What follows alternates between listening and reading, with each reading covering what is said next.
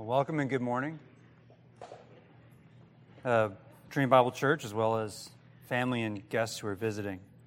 Uh, we are continuing in the Gospel according to Matthew uh, as we are remaining in chapter 18, and we'll be here for a couple more weeks.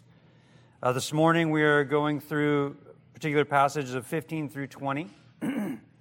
Those, when people say, I'm about to go Matthew 18 on you, is generally the chunk of passages that they're actually referring to.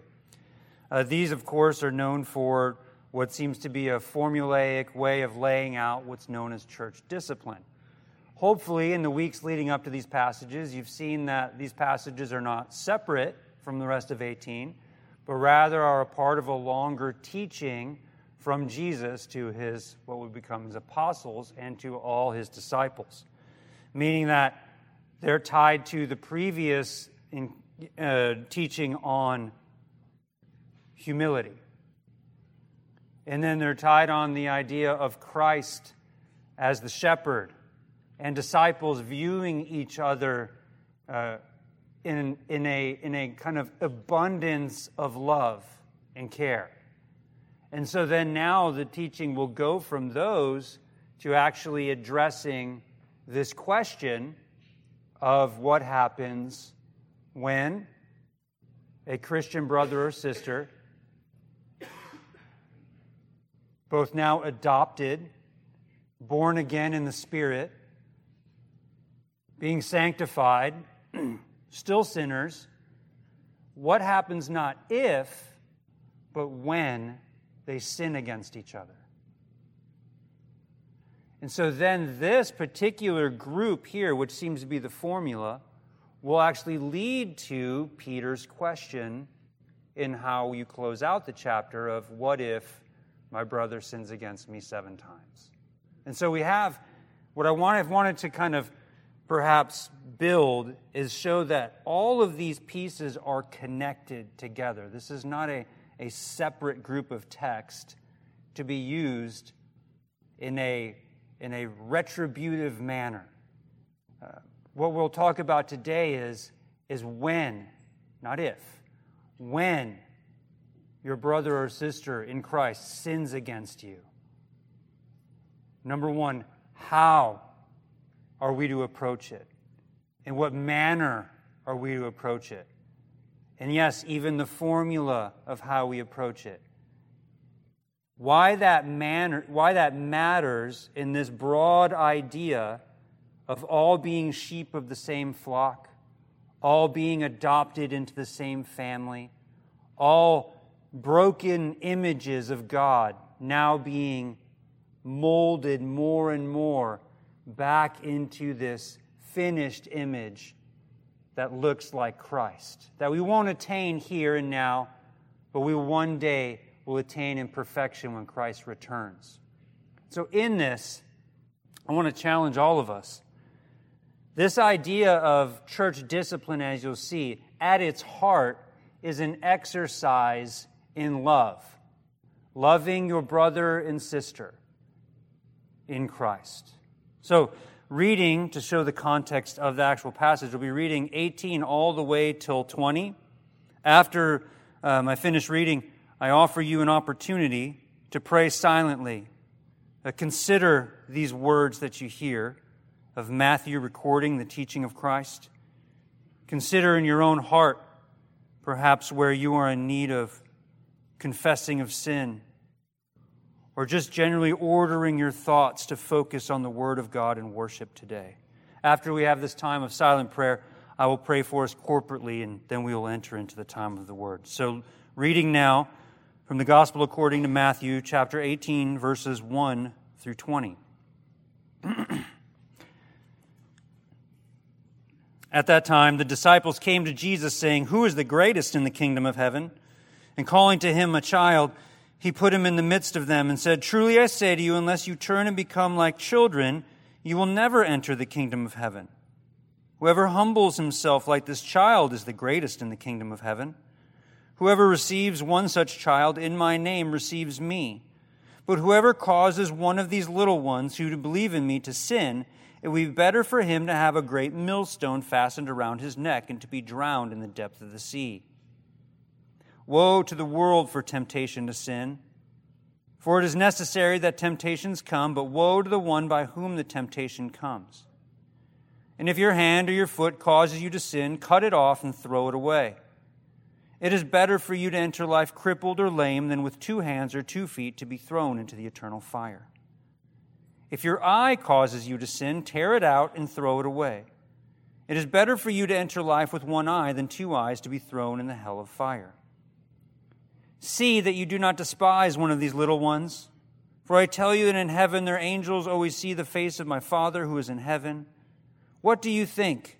If a man has a hundred sheep and one of them has gone astray, does he not leave the ninety nine on the mountains and go in search of the one that went astray? And if he finds it, truly I say to you, he rejoices over it more than over the ninety nine that ever went astray. So it is not the will of my Father who is in heaven that one of these little ones should perish. If your brother sins against you, go and tell him his fault between you and him alone. If he listens to you, you have gained your brother. But if he does not listen, take one or two others along with you, that every charge may be established by the evidence or two or three witnesses. If he refuses to listen to them, tell it to the church.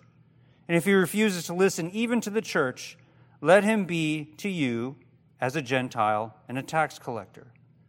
Truly I say to you, Whatever you bind on earth shall be bound in heaven, and whatever you loose on earth shall be loosed in heaven. Again, I say to you, if two of you agree on earth about anything they ask, it will be done for them by my Father in heaven. For where two or three are gathered in my name, there I am among them. This is the word of God. Please take this time to pray.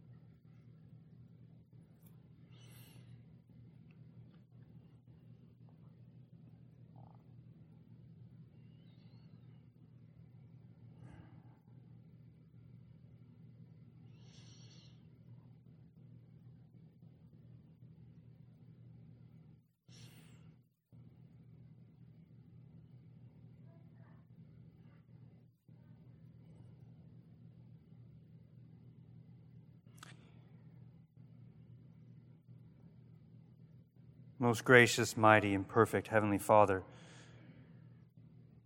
grant mercy on your servants this morning, your church, gathered here physically to celebrate the resurrection of Jesus Christ in public worship through prayer, through song, through fellowship of the saints, and through the ministry of the word. Lord, we ask that God, the Holy Spirit, guide us as we continue in our time of worship. Lord, illuminate the hearts and minds to your saints to the truth of your word. Show us the error in our lives. Lord, that we might repent, that we might repent and turn our affections to Christ.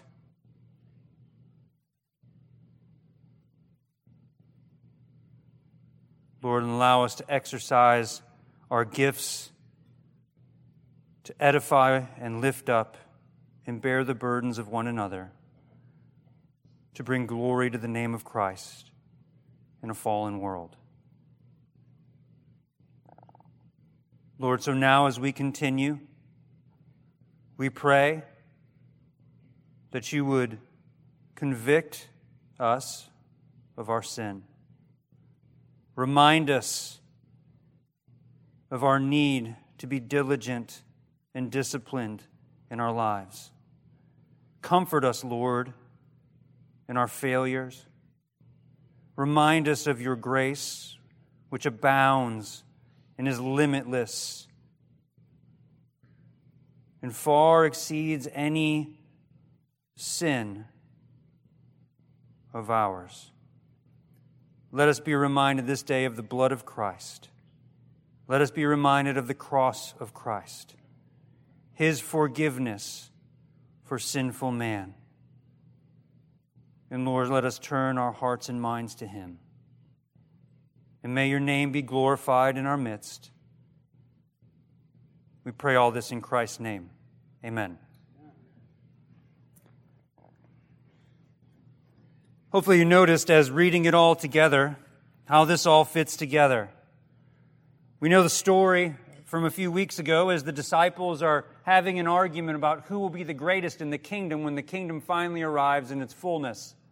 And Jesus instead shows them a child as, as an example of humility, and an example of, of even hearkening back to one of his original teachings in the Sermon on the Mount the importance of what it looks like to be great in the kingdom of God is one who is humble. Not seeking greatness, rather, because of their understanding of their own sinfulness and the power and beauty of a true, holy Creator God, then bow themselves before Him in worship. And then how that plays in between a group of people who will be inhabitants of this kingdom, this kingdom that Christ has inaugurated or beginning by his incarnation or his coming in the flesh, but then will not be fulfilled in totality until he returns to claim the bride. And so, until that time of in between, the church is made up of sinful men and women while being renewed in the Spirit and being formed more and more into the image of Christ through the work of the sanctifying work of the Spirit and their pursuit of holiness, those men and women will continue to sin. So the question then, or the teaching, turns to something that no one wants to hear and that no one wants to talk about. And that's what happens when that actually happens. And so this naturally leads to the idea of confrontation. This is what he's addressing. What happens when someone sins against you within the house of faith? And there's two types of people generally noted by one scholar the individual who likes conflict too much and the individual who will flee from conflict no matter the cost. And, and those two types of people bring that into the church, and generally, what you have is an amplifying of those extremes. Because as to not offend someone, even if I feel I've been sinned against, I'm going to wish it away or, or pretend like it didn't happen. And on the other aspect, because of, of this idea of conflict as good, I'm going to make sure that everything that even might slightly be perceived as being offended, I'm going to pursue it as a dog on a bone. But Christ is actually laying out a very simple way in which believers are supposed to approach each other. I dare say, the more we go through this today, we'll probably see, I hope, how wrong we do it. And how easy it is to do it wrong because of a desire is to not offend, or because of a desire or a pursuit of what seems to be a pursuit of, of keeping everything, um, making sure everyone is, is, is right where we want them to be. But look what he writes. In these first couple of verses, particularly 15, 16, it's, it's in, in, the, in the Greek, it's, it's every word almost can be taken and kind of looked at. It's very simple and straightforward. If your brother sins against you, stop. One of the things that, that in, in English in particular is if your brother sins against you can be taken is that where we like to put a question mark behind it rather than a comma, almost treating it as a something that has a potential to happen, but probably won't. But the way that it's written is that is for the, the reader to understand this will happen.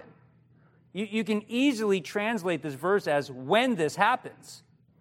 So when you're reading it or when you're thinking about it, if your brother sins against you, go and tell him his fault. So if or when, when this happens and your brother sins against you, uh, um, the, the word for brother is in, in essence, at, at the heart of the word, is, is to say of the same womb, born of the same mother. And so it, it includes brothers, sisters, things like that. And of course, we know in the theology of the New Testament we're all born again in the Spirit. And so, whenever you see in the New Testament where the word brethren is used, or brother, or it's referring in that sense, it's including the household of faith, both men and women. And so, in case the ladies were like, well, this is just for the guys to deal with today, but it's including anyone who is born again into the house of faith. Those who have faith in Christ. And so that's, that's who's being addressed. So if, so when I say, if your brother or sister sins against you, I'm not paraphrasing or adding or feminizing the text or anything like that. It's true to what's being said. Anyone within the household of faith, male or female, if when they sin against you, go and tell him his fault between you and Him alone. So, as these sheep of the same fold, as these little ones, as disciples in Christ, and if one sins against the other or goes astray, if, if you're looking at the, the former teaching of, of the lost sheep, if they go astray, go to them, pursue them to tell them their fault. Now, again, this one, I'm stopping and going back, reading full and stopping and going back. Because I want to go back to if someone sins against you, think clearly for a moment about what constitutes being sinned against. And don't often do this. This is, this is supposed to be a, a, a one way conversation but maybe some nods of heads or shakes. If someone disagrees with you, have they sinned against you? Okay, I'm, I'm just going to answer that one for you. Make myself dizzy. I did that a little too emphatically. So, can we agree then if someone disagrees with you, they haven't sinned against you? And so, let, let's kind of go a little bit further. If someone, say, doesn't want to do something that you want to do? Have they sinned against you? Or have they just annoyed you? And that leads to my next question. If someone annoys you as an annoying person, if someone annoys you, have they sinned against you? Full body hedge. Correct? Correct? See, sin is clearly marked, and this is where it's a helpful to, to say, looking back on the law of God and kind of the Decalogue and things like that. If someone has sinned, we don't, we don't really need to go through the exercise we just went through. And yet, so often, as an officer of a church, people will come to you for these very type of things. This person I said this, they said this instead. I, I want to do Matthew 18. To where you have to go like, like the, you mean oh, you mean the, you don't mean like the lost sheep where you're pursuing them? Do you mean like where you're humble? No, no, not that one either. Oh, you mean, oh, you mean Matthew 18. Because again, in most people's minds, this five verses is the only part of Matthew 18. So then once you specify, oh, that, that Matthew 18. Well, then you go all the way back to the top and said, well, if you really believe this instant that you're telling me about is a sin, have you gone and tell them their fault? Between you and them alone? A hundred percent of the time, the answer is no. And I, I dare say that is the normative way with how people deal with issues like this, not just in our church, but in many churches. When someone offends you, or maybe it's even, let's, let's do away with the annoying, the offending, real sin, someone sinned against you. It almost seems to never happen these days where the person takes this for its word and goes to that other person. Doesn't speak to anyone else, but just goes to the person and says, You've done this, said this, you've hurt me, this is what you said, this is what you did. It almost never happens. The way the modern church does it is that they go to a network of people first to tell them this is what was said to me, this is what was done to me by whoever the other party might be.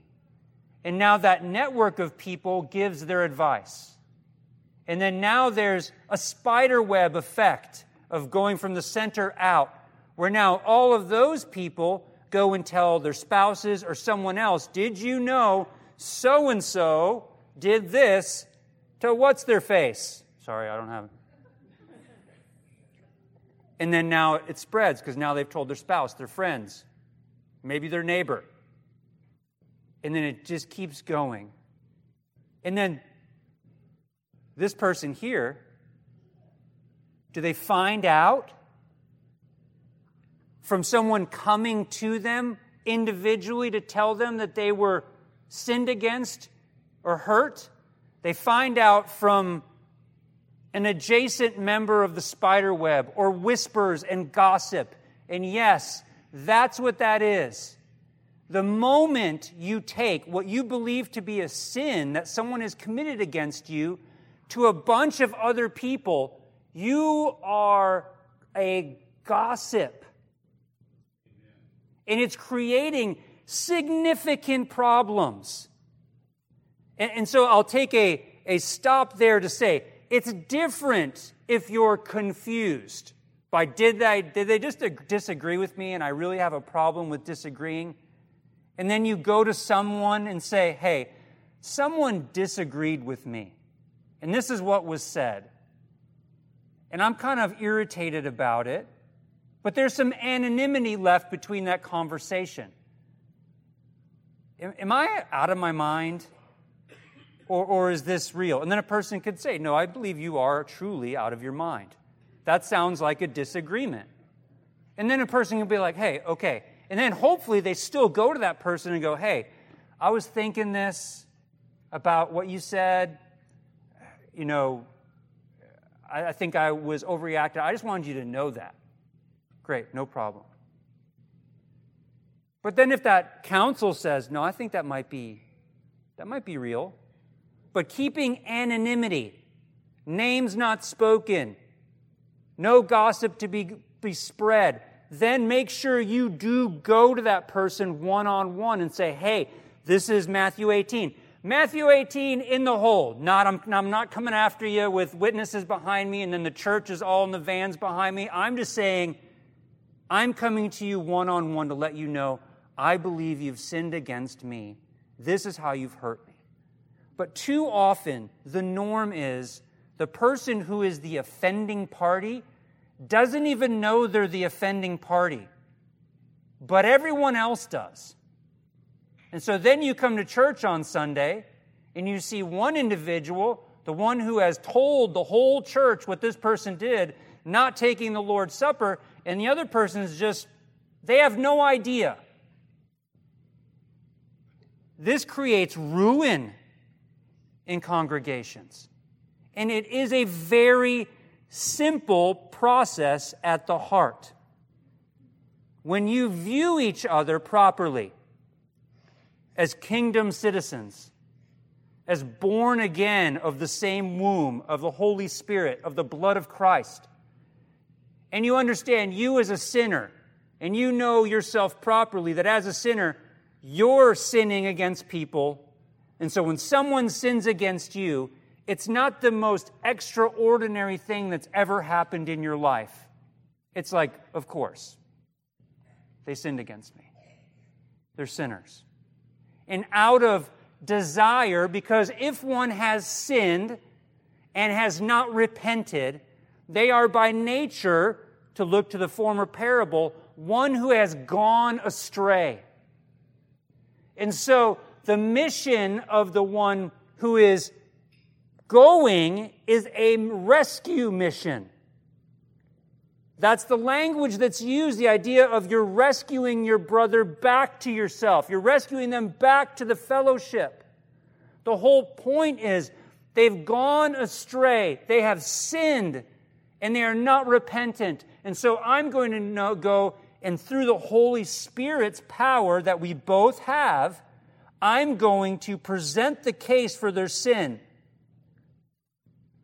And if it's true sin, by the power of the Spirit and the convincing of the Word of God, they will be convicted and they will repent. That is the blueprint when Jesus is saying, if they sin against you, go tell them their fault between you and him alone. Just them, just the two of you. And then this next part, if he listens to you, you have gained your brother. So that's the, again, the blueprint. You're sinned against. You don't tell any, the whole church, you don't tell anyone. Maybe you seek some counsel to make sure, keeping anonymity of the situation. And then you go to that person and you tell them, You've sinned against me and this is how you've done it. And again, what manner are you doing this in? And this is where we talk about the conflict. People, some people like it too much, some people flee from it, like the plague. And yet at the same time, it's humility, love, a heart of bringing someone back from sinful behavior.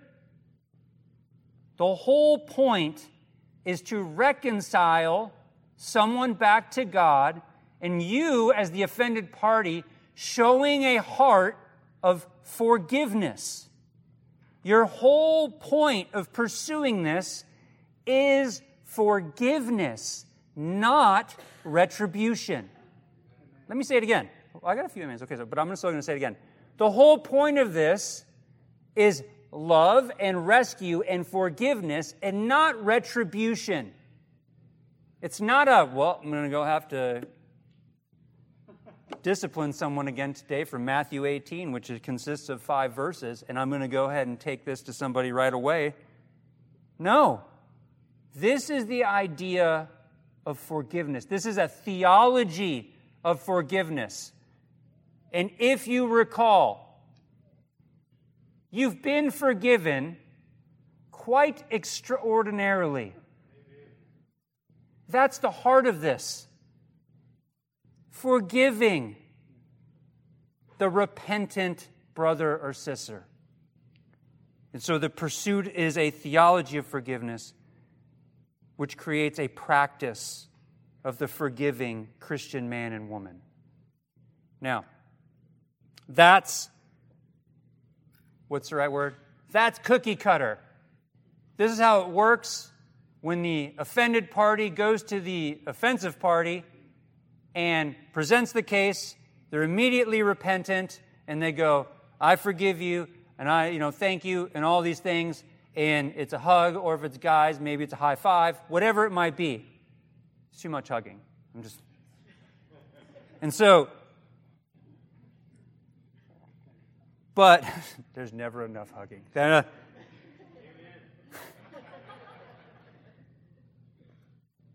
But that sadly, the blueprint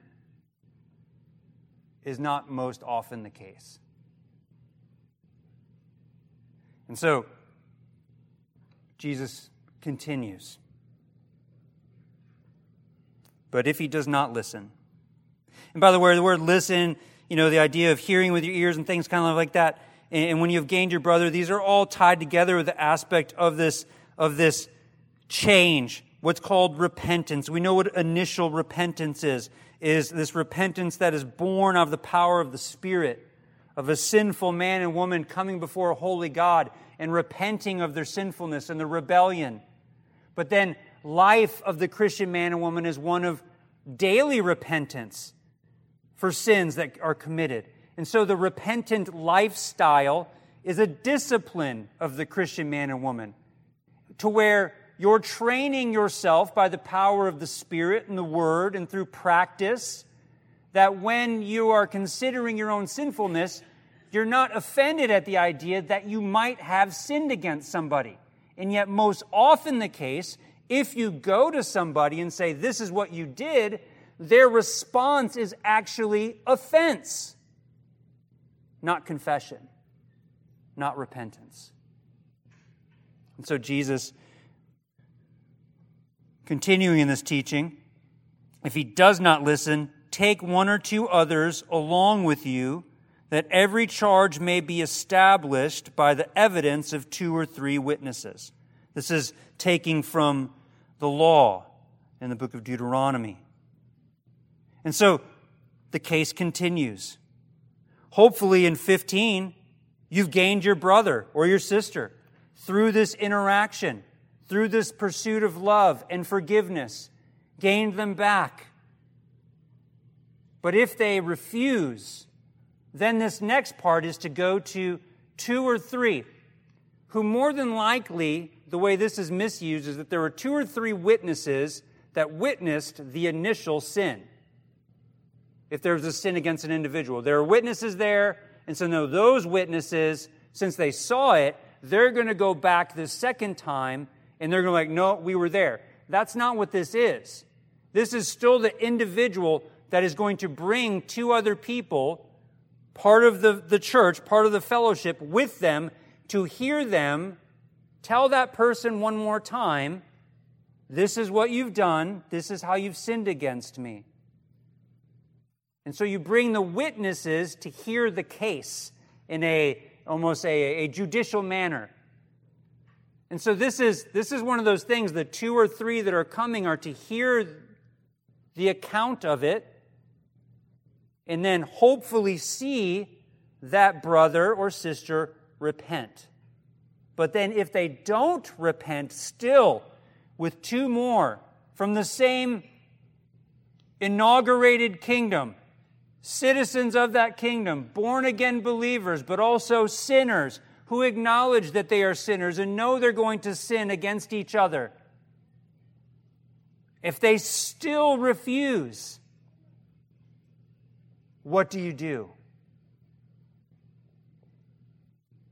Well, you don't write a blog about it, you don't gossip about it, and you don't, can you believe, this is still a rescue mission. But it's about to turn.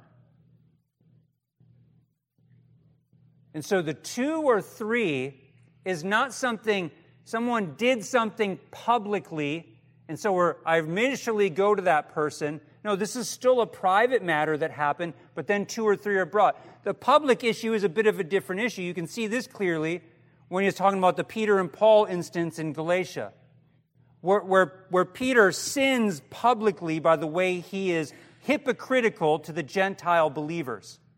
And so Paul rebukes him publicly. And it's pretty clear from the no follow up of that that Peter took that exactly like this and repented of it.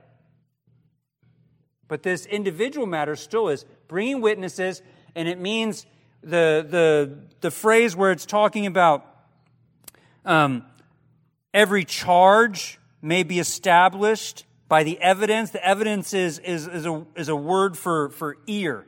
And so it's like the idea of that they were there to hear the charges, they were there to understand it, and then so now you have these two or three witnesses. But this person who is claiming to be a Christian still is unrepentant of the sin that has been presented to them.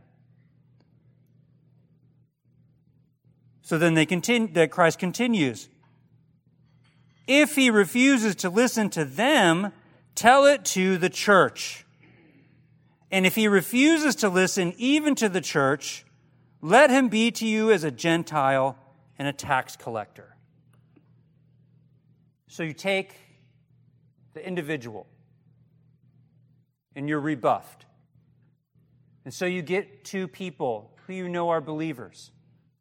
Hopefully, they know this individual as well. And you go to them and you say, This, remember this charge? I'm now bringing it with two or three witnesses. Please repent. No. I haven't sinned, or whatever it might be. Well, then it goes, bring it to the church. Now, there's a couple of things happening here. This is the second time that Jesus is going to use the word, the Greek word for church, in, in this gospel. The other was chapter 16. And what's interesting is you're going to see parallels to things that are said in 16 to how this portion of 18 ends, particularly with the loosing and binding. Now, when I say this escalates, is because if there's something that I'm trying to communicate through a theology and practice of forgiveness is that there also has to be a theology and practice of repentance. Uh, the, the sinful man and woman who is, who is born anew in Christ, you are still going to sin. And if someone is earnestly coming to you, th- this is what you've done, and you know you've done it, and you know you've hurt them, denial is an unchristian response. brushing it off as someone being too emotional or too this, when someone's bringing real pain to you, is an unchristian response. You see this most often in marriages.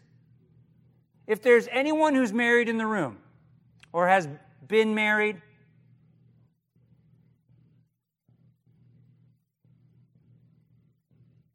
how unforgiving can you be? How stubbornly unrepentant can you be? There's no greater marker of the life of the Christian man and woman than within their own marriage. It's the proving ground. Because there's no one you're going to sin against more. Because there's no one you're with more. And since you're both sinners, you're going to see it the most. And yet, in that relationship, rigid unrepentance and rigid lack of forgiveness bring ruin.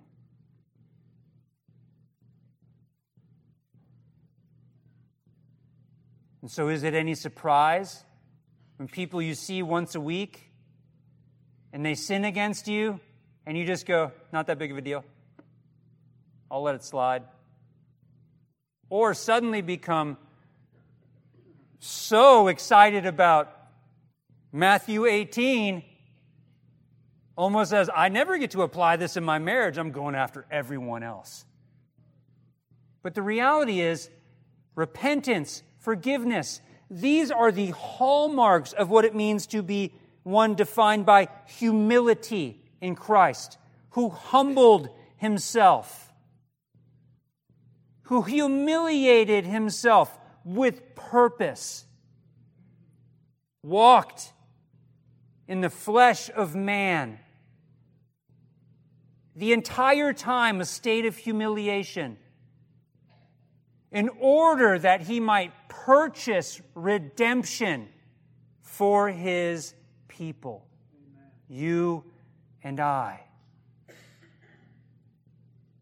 when you forget how you've been forgiven, when you forget how you're called to repentance on a daily, sin by sin moment, and you forget the depth of the forgiveness that God has shown to you, that's when this all falls apart.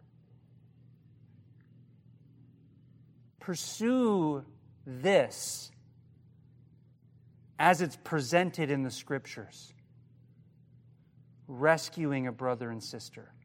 Or if you're the offending party, ah, I didn't expect that, right? Because I kept talking about the offense. When you're the offending party and someone comes to you, and your natural response is it's time to get stubborn. No. And it's not time to get proud. And it's not time to get angry. It's time to show humility. And if you've really done it, it's time to ask for forgiveness. It's time to repent. Those are the marks of the work of the Spirit in your life. Because this last portion is showing what it looks like to not have the marks of the Spirit in your life. Namely, bring it to the assembly. If they refuse to listen to the one, they refuse to listen to the witnesses, then you take it to the assembly itself. Yes, that means coming on a Lord's Day and saying in detail, this person has committed this sin against this person. These other two people went to them. They still refused. Now we bring it to the church and we're asking this person, the offending party, to repent. And now, now the whole church knows. Do you see the difference? It doesn't start with gossip and the whole church finds out and then the offending party finds out. It's the offending party and, and the, the offended party, then a couple of witnesses, then the church itself. And, and the, there's no denying that the language here is just saying the assembly. That's all the word means. You then bring it to the assembly. And now you're bringing the weight of your new family, born again by the Spirit, all, all as a family, all 99 that have not gone astray, looking to the one and saying, Please repent.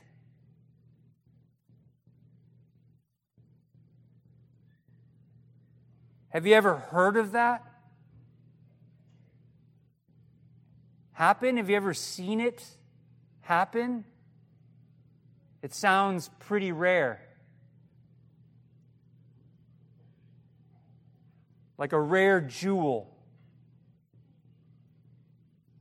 And yet, at the heart of it, if it were to go to that level, and if a person were to be at the solemn assembly and they repent, what a witness to the love of God's people for one and another. What a celebration that the 99 who have not gone astray now welcome the one back as the shepherd does. And there's rejoicing our lost, astray sheep, brother, sister, has returned. It's the whole point of it. Bring them back into fellowship of the saints from repenting of this sin, bring them back into right fellowship with God. And it's a celebration not of this individual's decisions, not of you being able to go through all the steps that Christ has described, but it's a celebration of the proof of the work of the Spirit in that person's life. And that proof gives celebration and encouragement to all of us who are sinners, going, it works. Repentance works through love, through humility, through pursuit.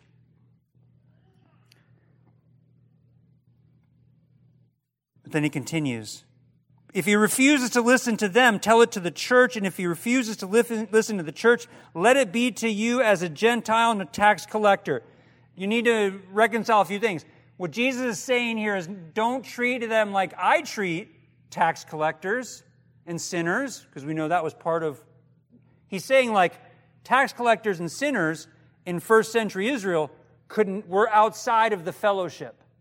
And so he's saying, if this happens, if we go through all these steps and the people refuse to repent, if you can imagine a scene like that on a Lord's day, and the individual says, No, I don't repent, then after that step, what is being described here is what the word is called um, is excommunication. And it means to cast them out of the fellowship. You're now to treat them as one who is no longer a brother or a sister in Christ. There's a few instances of this in the New Testament.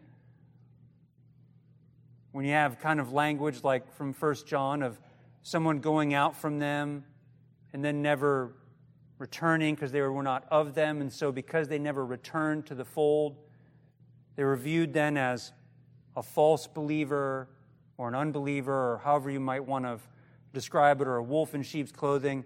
But even here, in this instance of removing them from the fellowship of the church, is still not retributive in nature. It's still with the desire, now that that person is no longer partaking of the fellowship of the saints, no longer able to participate in the prayer, in the ministry of the word, at the assembly, no longer be reminded of the sacrifice of Christ and looking forward to his resurrection. I'm sorry, looking forward to his return when taking the Lord's Supper as a communal meal. They are no longer allowed to do any of those things because they're not, they are unrepentant when clear sin has been brought to them.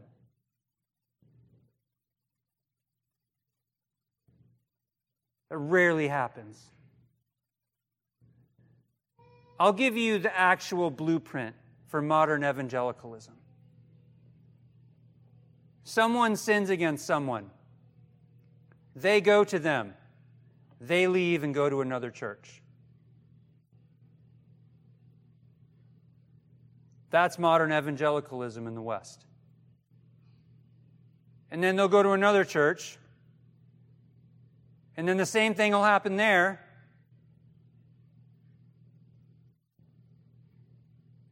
They go to another church. Because there's so many churches. It's easier to just go, nope, and go somewhere else. And so in the first century, not so easy. The, the young man in Corinth, who we often reference as this example of excommunication, couldn't have walked to another house church in Corinth and just gone, oh, I'm coming here now. I just moved down the street. No, everyone knew. No, you have no right unless you repent. A famous story from church history a man who's considered responsible for leading Augustine to faith, who many consider the greatest mind outside of the apostles and Jesus in the history of the church.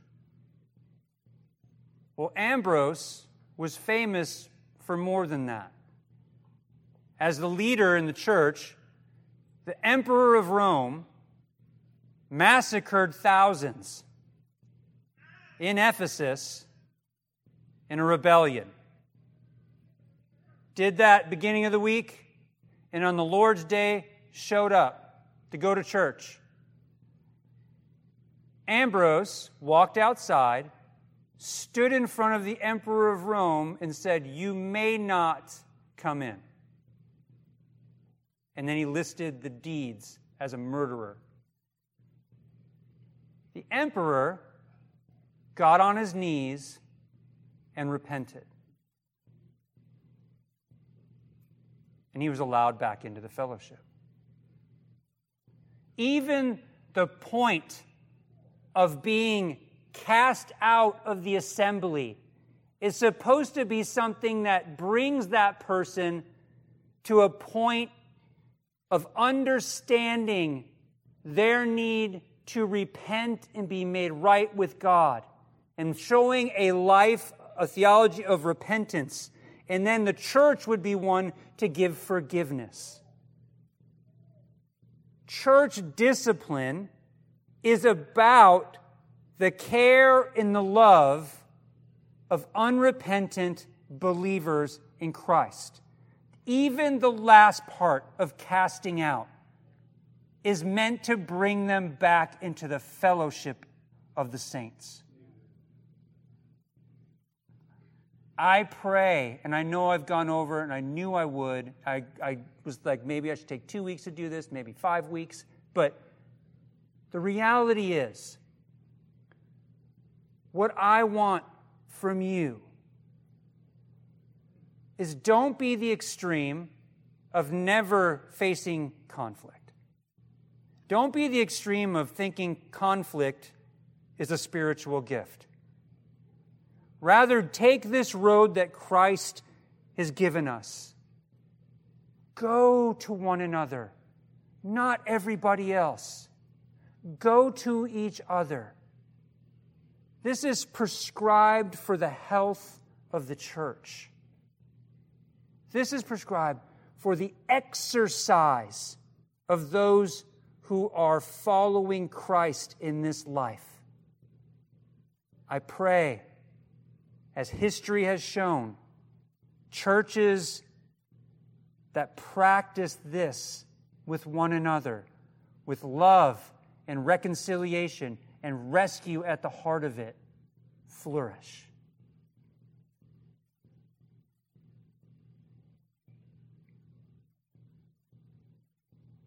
Take these teachings to heart and employ them in your life from now until Christ calls you home. Let's pray. Father, I pray as we celebrate the resurrection of Jesus Christ, that the perfect triune creator God, through his own good pleasure, has rescued his people for himself. Through no work of our own, through no good, no good deeds, no good thoughts, but for His glory and His glory alone. May we put away pride, envy, anger, fear. And when we deal with each other, we would have in front of us always love, forgiveness, repentance, and mercy. May your people shine because their lives reflect